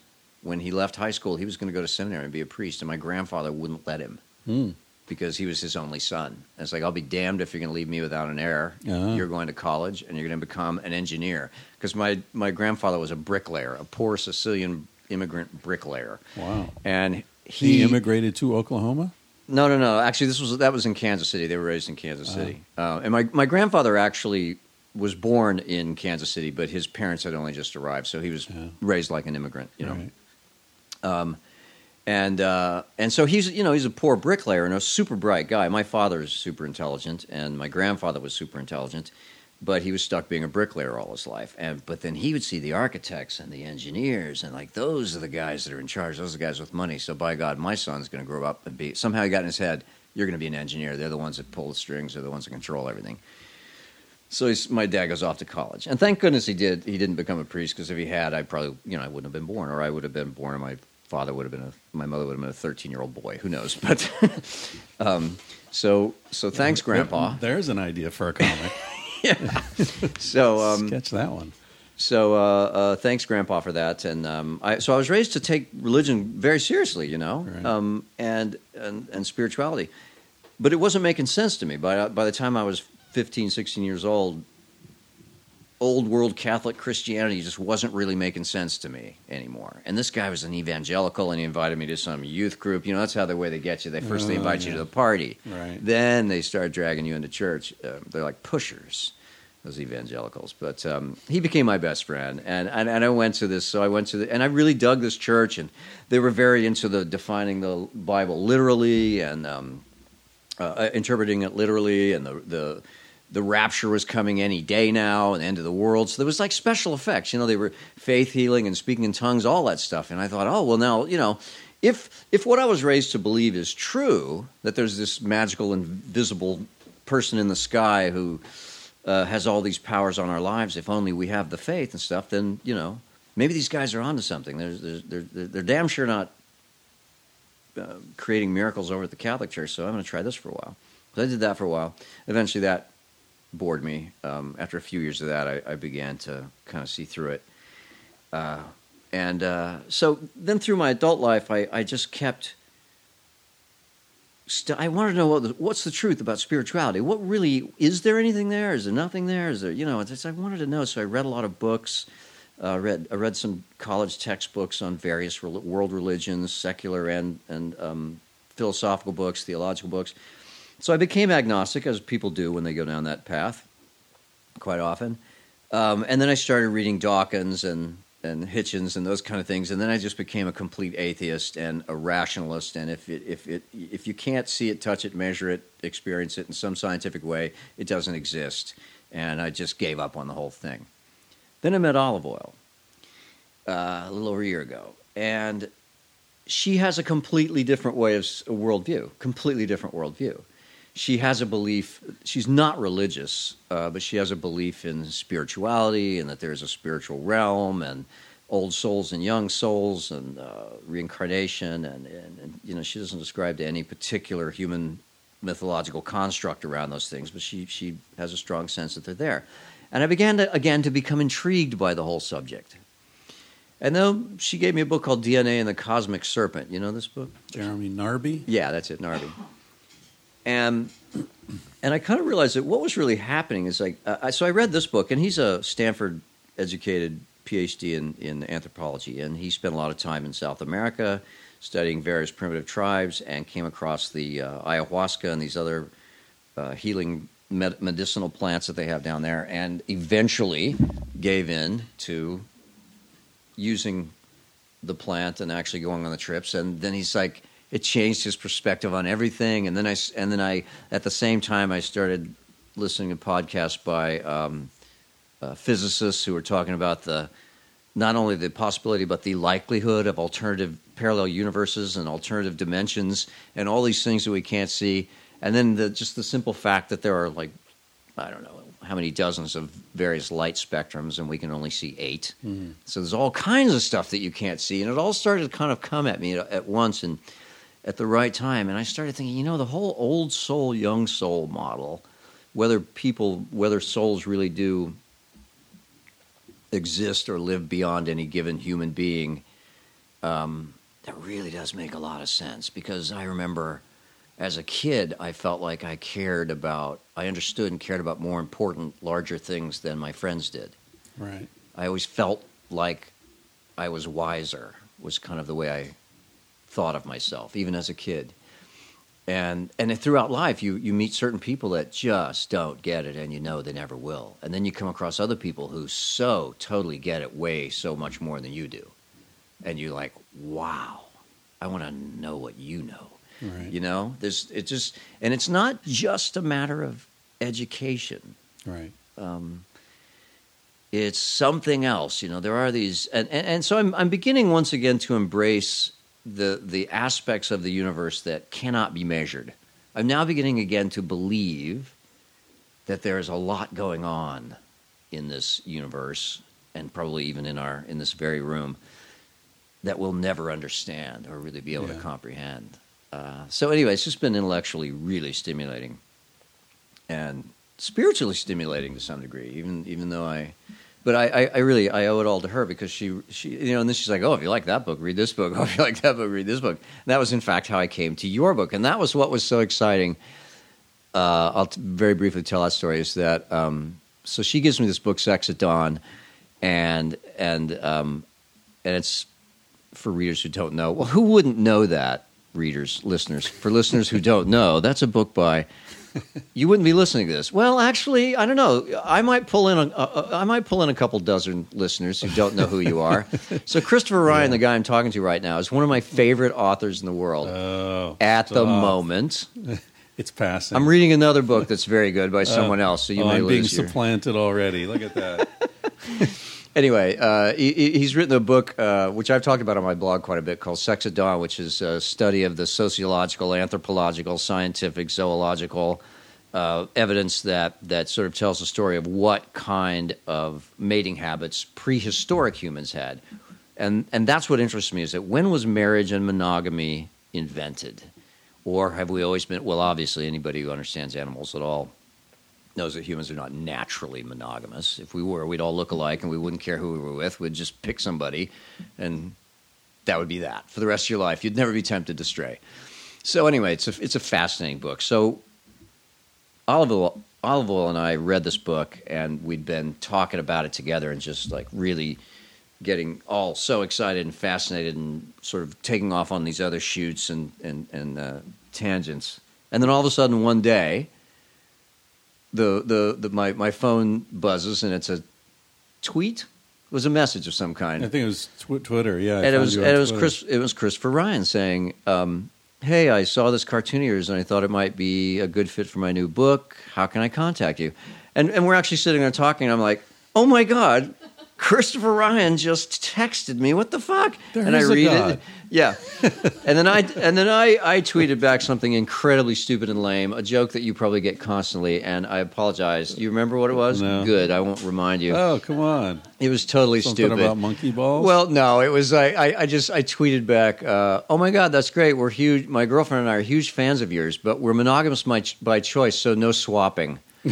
Like, that is so fucking stupid. But don't get any ideas. In my defense, I was about 2 stiff margaritas into patio cocktail hour that night when the tweet came in. So that's why it's such a lame response. But anyway, so that's how I ended up on this podcast. So it's actually been a little intimidating, because you're the first person that ever interviewed me whom I already admired before I spoke to them. Most people that interview me are just journalists, and right. I don't know who they are. I don't know them from Adam, you know. So anyway. Well, my wife really wrote the book. I just sort of went along for the ride. I figured, especially after having met you today, I'm thinking, this guy doesn't. No way. There's no way this guy knows that many words. He can hardly talk, much less write. Talking about the old souls thing, there's, I don't know if you or Olive Oil have ever heard of Ian Stevenson. Ian Stevenson was a psychiatrist. He just died recently. He was a psychiatrist, taught at University of Virginia Medical School, but his sort of hobby was the study of reincarnation, and he pursued the study extremely scientifically.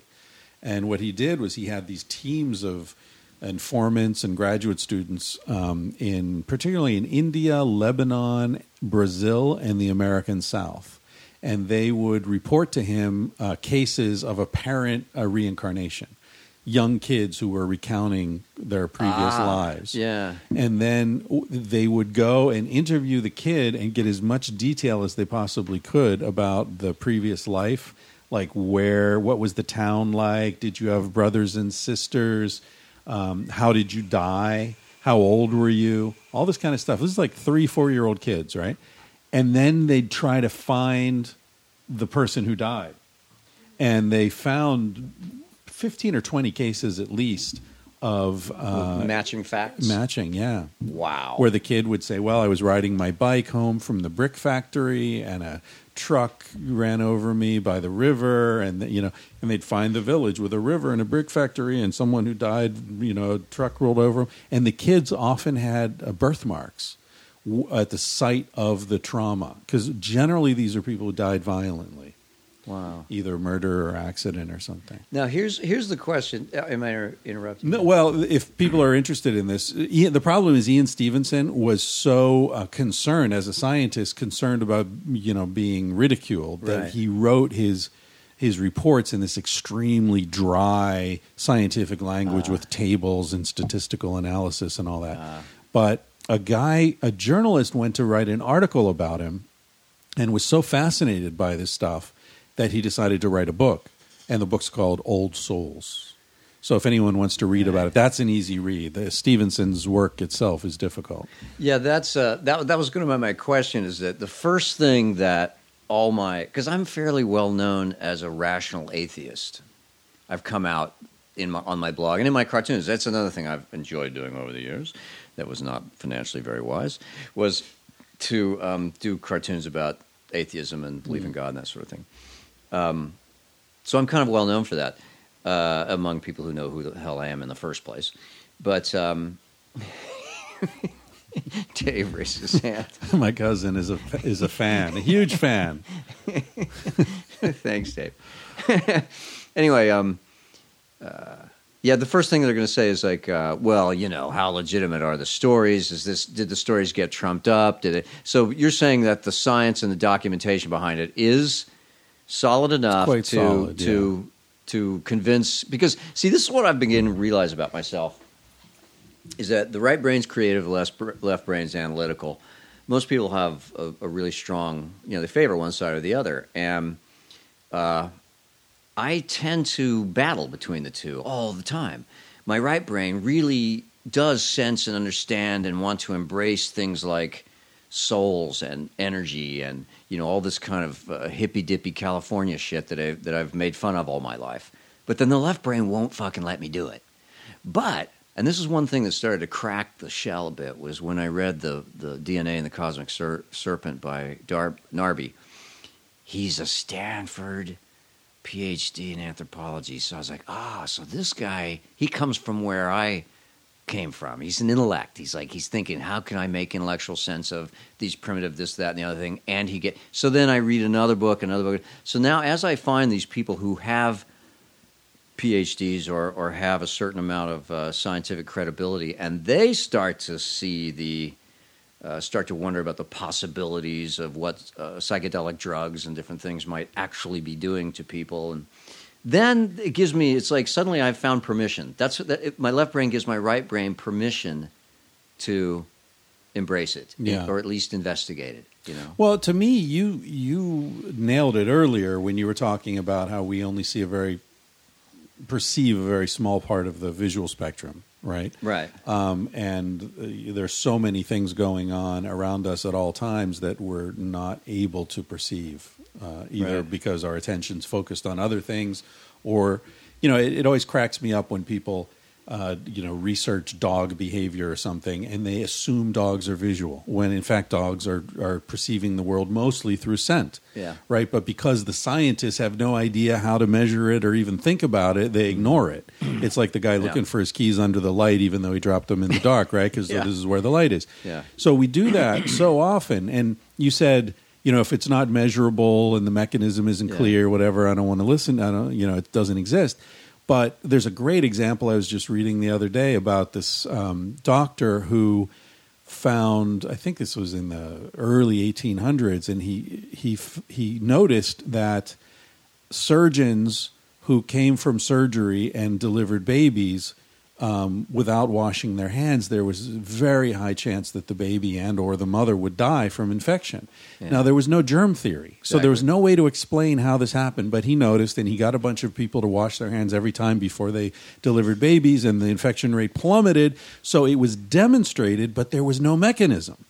Yeah. And he could not convince hospitals to adopt this practice because the arrogant motherfuckers refused to accept it because there was no mechanism. And you couldn't see it. You couldn't see it. You couldn't measure it. You couldn't prove it. Yeah. Right? Although you could see it in a way, right? It's like you can see the wind in the bending of the trees, but you don't see the wind itself, right? And to me, the problem with the sort of hardcore atheist perspective, the Richard Dawkins perspective, is the incredible arrogance of thinking that nothing exists except what we can see and measure. Right. That our puny little primate brains are the be-all and end-all. And to me, that's just as arrogant and silly as the religious fundamentalist who says God talks to me and nobody else. Bullshit, man. Nobody knows what's going on, right? And there's so much mystery. I mean, I personally have experienced things that are way beyond explanation or, you know, so from a personal perspective, I have no doubt that there are other dimensions. I don't think of it as a god or, a guy with a beard or something. But, there's so much going on that is beyond our comprehension. And hallucinogens are a great way to get a taste of that. I think, because in my experience, hallucinogens are kind of like, they take off the filter. Right. And so normally we're sort of perceiving maybe 5% of what's going on around us and, good stiff dose of acid or something, and suddenly you're perceiving 30%, and it's like, holy shit. Yeah. And it's all there. It's real. It's all about the way you perceive it. Yeah, I'm definitely going to look more into that stuff in the very near future. I'm fascinated by it. I've had a few experiences with mushrooms, psilocybin, and they weren't by any means strong enough to be considered anything like a spiritual experience or anything like that, but just the visual experience alone was enough to bring me back, because I just found it absolutely fascinating in a dumbfounding way. In nature, that's the way to be. Bright sunny park in the fall with lots of colors in the trees, and nice. Both times I did it was like that, and it's interesting, because when you're in a situation like that, when you look at a leaf and you start staring at it, and you just feel like you're falling into it. Like you can just see so much more about what's going on in there. And it always occurs to me, gosh, why can't I see this all the time? You know, why don't leaves always look this way to me? And I always think when I'm under that influence, I'm thinking, they're going to now, man. I'm going to remember this. I'm not ever going to forget this. This is the way I'm always going to look at leaves. And then, of course, the next day you're like, no, it was a brown leaf. Yeah. It's like it's not there anymore. It's just. I also feel that way when I go to the dentist and get laughing gas. It's like I feel love so. Oh, gas. I know it. If that stuff was sold at 7-Eleven, I would never leave the house except to buy more. Well, you can get whippets. Yeah. Well, that's the thing. I don't want to allow myself. I really don't tell me where I can get that, honestly, because I like it too much. But it feels so good to lay there and just think, oh man. Why have I been worrying about anything? Yeah. Nothing fucking matters. Well, why? I mean, it's just American pathology that every dentist isn't using laughing gas. Because if it's used correctly, there's no toxicity. It doesn't kill brain cells. It's not bad for you. There's no... And you don't lose consciousness. So you don't lose consciousness. All you do is lose the fear of being at the dentist. I mean, I can remember like being disappointed. Like, what? You're done already? Oh, come on. Yeah, I know. Yeah, I've had in my adult life, I've had serious processes with and without laughing gas, and there's no fucking comparison, man. Yeah, and the Novocaine is no different. It's just the gas is different, and you get that gas, it just doesn't hurt nearly as much. Yeah. And I mean, that's a very interesting situation, because what's changing there, right? It's not your neurons aren't changing. What's changing is your framing of the experience. Yeah. Right? Which is this intangible thing that completely... Yeah. I mean, another example is placebo, right? I was about to say, it's very similar to placebo effect, which is profound. And very real, but unmeasurable and undemonstrable. Blows my mind. I know. I was talking about, just on my... On my blog the other day, I mentioned something about preferring natural remedies over pharmaceuticals, and how much I just was railing a bit, like a big baby, I was ranting on the pharmaceutical industry and how much I hate them. Anyway, so of course I attracted some doctor types or some internet trolls who know something about pharmaceuticals, and they were criticizing me for how, you know, this, like, these natural remedies are proven not to work. Even if they are, they're not. Even if it does work, even if the pharmaceutical is made from a certain amount of natural remedies, the natural remedies are not under the FCC, and so they're not in the same amounts. And my attitude was, look, even if it's a placebo effect, if it works, what do I care? It works. Yeah. I'm looking for pain relief, not pain relief that I can defend in a 30-page paper. Right. No one knew how aspirin worked until the 1970s. That doesn't surprise me. I still don't know how it works. How stupid am I? But it works, right? I mean, yeah, exactly. You're not going to not take it. Exactly. And it's just the fact that it came from a doctor. I mean, yeah, one of my biggest complaints is that they get you. See, like, I'm hooked on antidepressants, and I don't mean that in a literal way. I had a fair amount of chemical depression in my family. My family are, I'm telling you, almost to a man or a person, we are sweet people trapped in the body of irritable assholes. And isn't that every family? That's how we all want to be. That's who we are. And we struggled with it for years. A number of us went through all this therapy and all these kind of, you know, I mean, nothing crazier than therapy. Some of the crazier stuff probably would have worked better. But, you know, and we're like solving our problems right and left, but we're still irritable assholes who just have the feeling that the world is about to collapse around us. Yeah. And everything is in our way. And so then I went through this devastating divorce with the I was married when I was very young, had two kids, and then we got divorced 16 years later. I was in my late 30s. And it was devastating because my kids were still young, and I didn't see it coming, didn't want to see it coming. It was just a very painful it was a surprise and very painful to me. And I was so down that I was damn near suicidal, and my therapist finally said, you know what, you might ought to try antidepressants. And I'm like, no, I don't want a chemical solution to my problem. You know, and he finally said, look, just do it. Just talk to a psychiatrist. And so I tried it, and the cloud lifted for the first time in 20 years. Really? And I felt, and I just, so I kept doing it, you know, and eventually Zoloft? Was that? Zoloft? The original one was Zoloft, yeah. And originally, and then I tried to get off of them a few years later when I was feeling better and had my life together and was actually happy that I had gotten a divorce and that I was building a better life for myself. And I thought, well, now I can get off. I was trying to get off, and man, within a month or two, the cloud descended and I couldn't get out. And I struggled through that for 6 or 8 months and started back on the antidepressants. And then about 10 years later, I decided to try again. Same thing happened.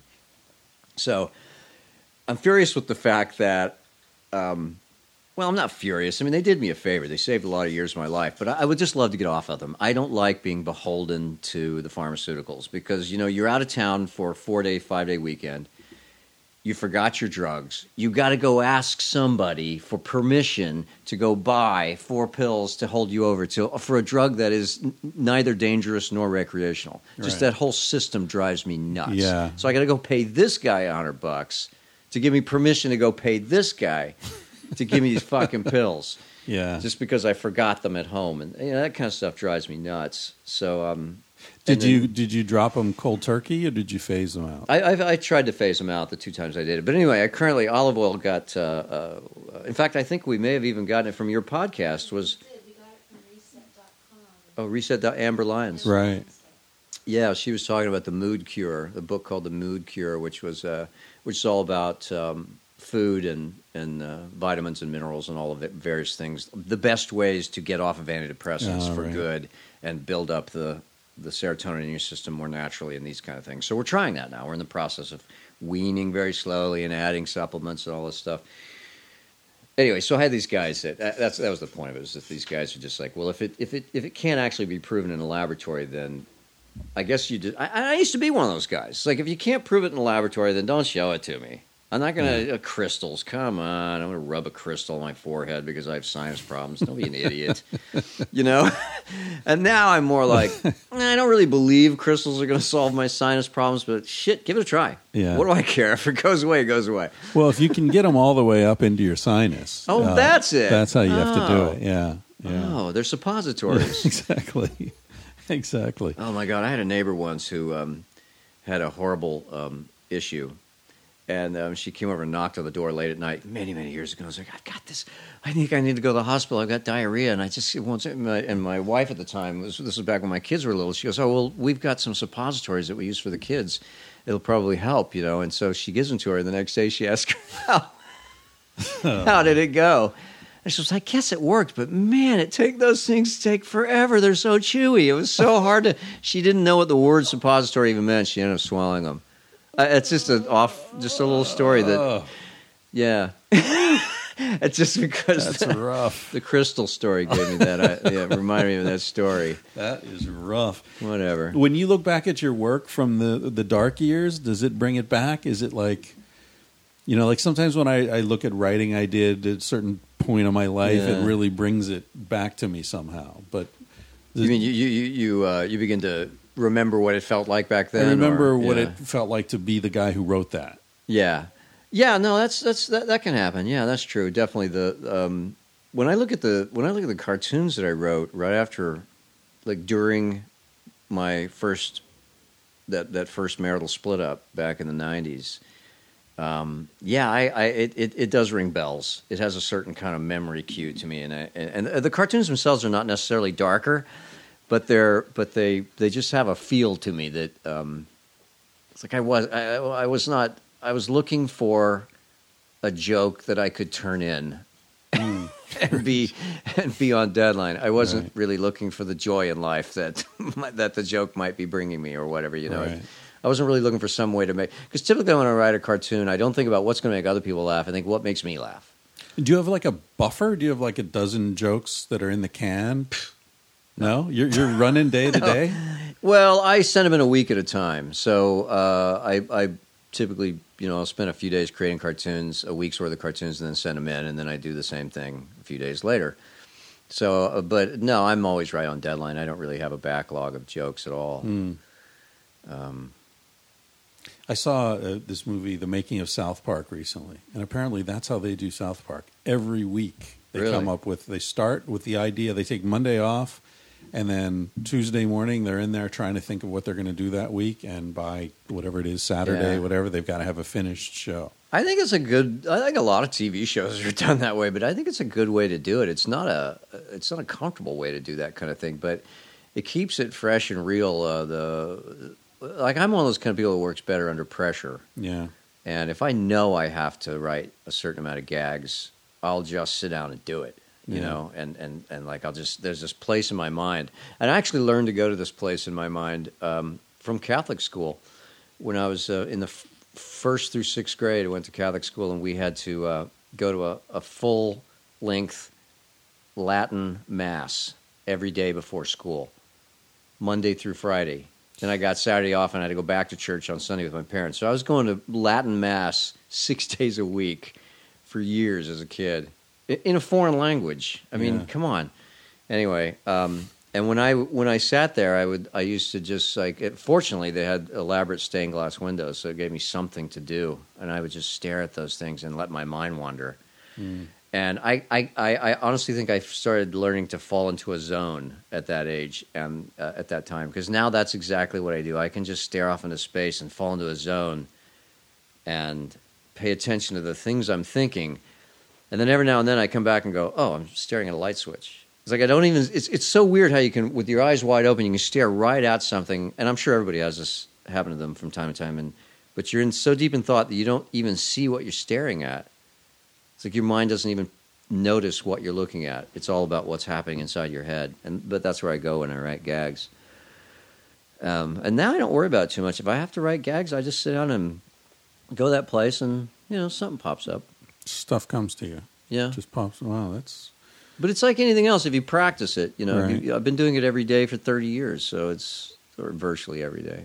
Now the downside is, of course, I get no time off for bad stuff, but no time off. I mean, no time off for personal tragedy, but also no time off for holidays. I have to double the process and work ahead for several weeks to get a week off, and that's always. Do people suggest ideas to you? Do you get fans saying, "Oh, you should do a thing about this"? Yeah, all the time. Yeah. Is that helpful or irritating? No, it's never irritating. It's a little bit irritating when they do it in person, only because then I feel like my response is important to them. Yeah, of course.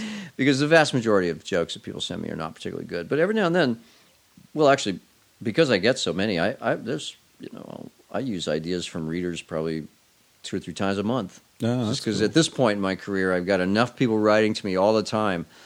But yeah, 9 out of 10 of them are just, I guess, you've either heard it before, right, or it's just like, oh, it's so predictable, or it's just some incredibly lame pun, because that's where most people go for humor, is just puns. Yeah.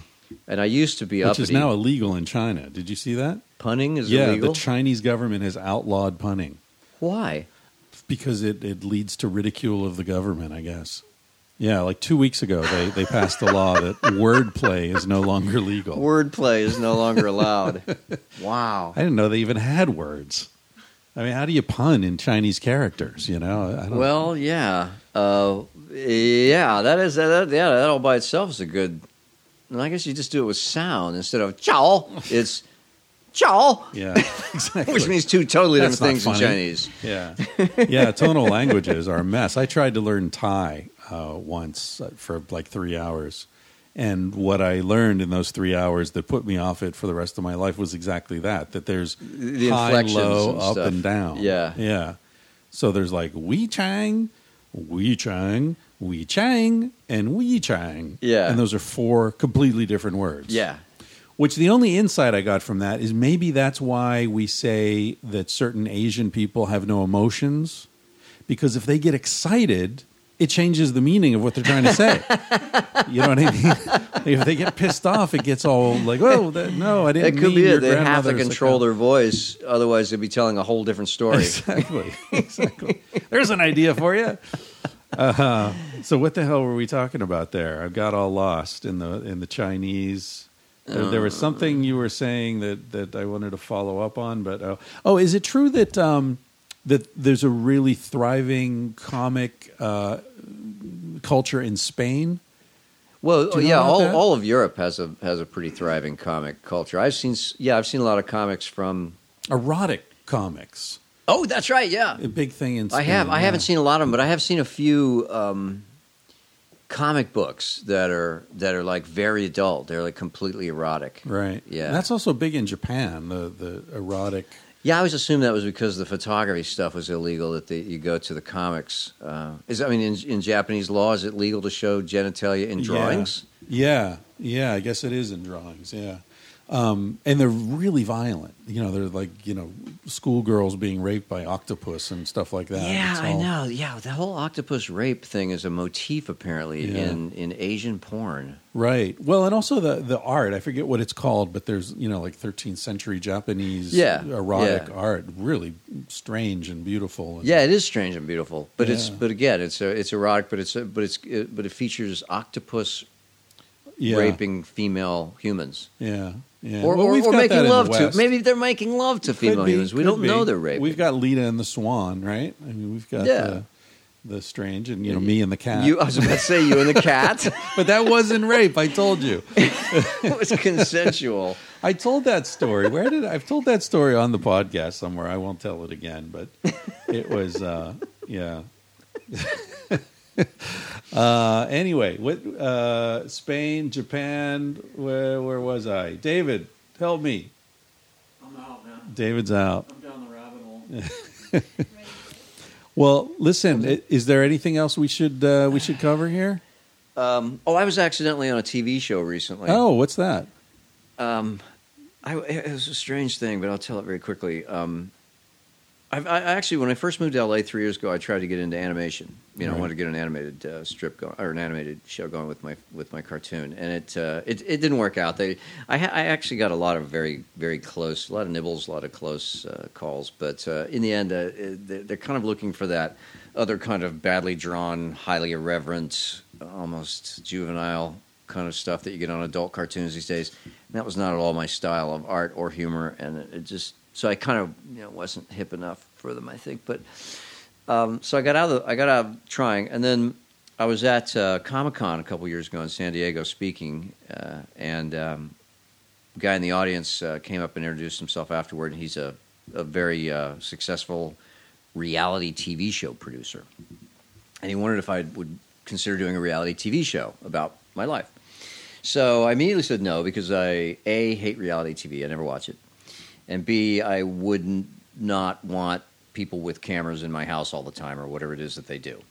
So then he explained to me, no, we're going to do it completely differently. This would be like you would go out and meet strange people around the country and interview them and stuff, and we do all the work, and all you do is just show up and be yourself, and then you get to go home. We don't follow you with cameras. And I thought, oh, well, that sounds like fun. So we tried it. And a cable network bought the premise and paid for a pilot, and we did that. And the pilot, then we brought it back to them. They go, oh, yeah, we love it. This is just what we asked for. But the president just last week decided we're not going to do any more shows like this. So right in the toilet. So then a year later, which was last year, my friend calls me up again. And he goes, hey, I'm working on this new show for Fox TV called Utopia, which was a huge project, got tons and tons of publicity, multi-million, like something like $50 million project. He goes, and they want a narrator, somebody who has a good voice, but somebody interesting and different who isn't one of the typical Hollywood narrators. You know, They don't want Morgan Freeman or anybody that sounds like an announcer. And I thought your voice and attitude might be good for it. Do you want to audition? I go, yeah. He goes, well, there's over 100 people auditioning, so don't get your hopes up. And I'm not involved in the choosing process. I'm just saying I could get you an audition. Well, lo and behold, I ended up getting the fucking gig. They gave me the job, and so I was narrating this show. On Fox, on network television, and I wasn't even trying anymore to get into show business, and certainly not as a performer. Well, a week before the show premieres, they decide, the show needs warming up a bit. What if we put the narrator on camera and used him as a host? And my buddy John, who's the only one at that time who had seen me, he's like, have you seen this guy? He doesn't look like a host for a Fox TV show. And I go, well, how bad can it be? So... Anyway, they made me do a screen test, and then they didn't like the way I looked, so they had a couple other people do screen tests and stuff. But the head honcho guy, the big deal guy who invented the show, he's like this billionaire TV producer from Denmark, Holland, Netherlands, somewhere. Yeah. He loved me. This guy loved me. He just thought I was just quirky as hell, and he really, because I have this Salvador Dali mustache and a pointy beard, and I wear a hat and funny clothes often, and he totally dug it. So boom, they put me on camera. So there I was. I was the on-camera host of a network television show for a couple of months, just this past fall. Wow, really? Yeah, it was the strangest thing. It was totally by accident, and that led to sort of more interesting things here and there. And then the show got canceled because nobody was watching it. Not enough people were watching it. But it was a good thing because now I'm working on. It got me seen. Right. It got me an agent. Right. It got another producer interested in me. And so now I'm working on a couple of different shows that I hope to have. And once again, they're going to be reality shows, which I used to really openly criticize. Yeah. But these are not the kind of reality shows that I criticize. They're not contests. These are the kind that pay me money. These are the kind that I'm involved in. Exactly. Which is different completely than the kind different. I criticize. No, but seriously, I want to, and what I really want to make it do, I'm fascinated by true eccentricity. I want to be able to, this is part of what the show is going to be about, is that I'll be going around the country and interviewing people who have truly different ways of living, so it'll be the sort of the unique, eccentric side of America, right? The sort of stuff that you don't see on Fox TV, on Fox News. Which is the best thing about America, in my opinion. That's one thing, living... So much diversity here. Well, and eccentricity. Yeah. There's not a lot of eccentricity in Spain. Oh, really? No, or France, or maybe in England there's more. I think it's a British-American thing. Yeah, the Brits and I think it's very much associated with repression and guilt and shame, so it pops up in these Puritanism, bizarre ways. The pressure of Puritanism tends to cause eccentricity.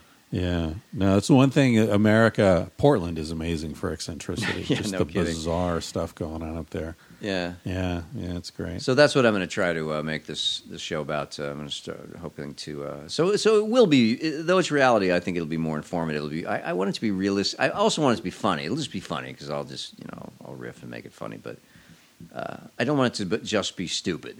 Yeah. Which so much TV is.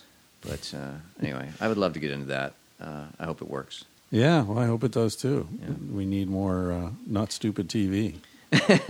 Yeah, here's to non-stupid TV. Good luck. Yeah, you ever see a show called Rick and Morty? Talking about no. It's Dan Harmon. You know him. He did Community. Yeah, it's a cartoon. It's animated. Oh, really? And it's about. Have you ever seen that, Rick and Morty? It's bizarre, man. It's really funny and strange. It's about this.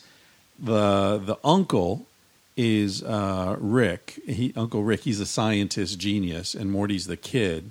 And the uncle's always like, you know, don't worry, Morty. Well, you know, I'm making this time machine, and we're going to go in the future, and we're going to and it always goes wrong and fucks everything up. And he swears all the time, and he's always trying to get the kid laid, and the kid's all innocent, and it's hilarious and deeply, deeply subversive. Oh wow! Yeah, yeah, well worth checking out. Oh, I think I would love that. Yeah. Oh, since it's all about me, go to bizarro.com. Oh, right. Yeah, exactly. Bizarro.com. And where's your blog? Is there? My blog is on that. Yeah, bizarro.com. One Z, two R's. Everybody wants to put two Z's in Bizarro for some reason, but no, just one Z, two R's. Bizarro.com. And that's where my daily comics are, my blog, my opinions. There's very soon going to be some... There's a lot of hate mail. I always publish my hate mail. Oh, the chiropractic hate mail is on there. That's nice. Yeah, so there's plenty of fun to be had there. Good. All right, bizarro.com, one R. No, one Z, two R's. Sorry, one Z, two R's. Hey, thank you. Thank you for this. Oh, thanks so much. I really enjoyed it. It was an honor. He said, baby, what's a big deal? Feel what you want to feel. Say what you want to say. You're gonna die one day. For example, I could kiss you just because I want to. And what's the difference if you turn away? I'm gonna die one day. Why do you waste your time thinking about your reputation? Trying to meet an expectation, wondering what they're gonna say.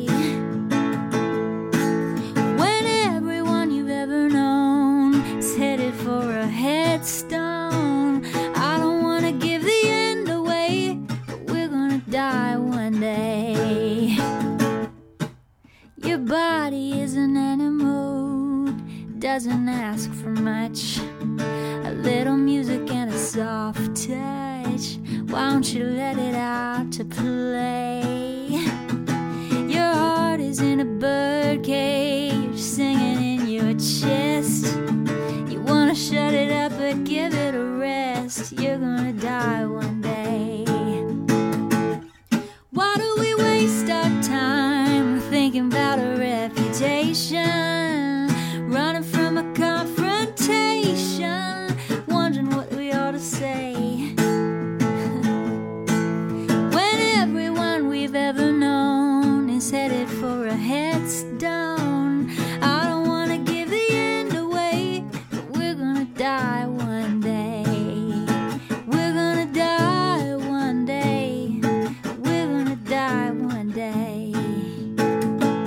So baby, what's a big deal? If you wanna be free, say what you wanna feel.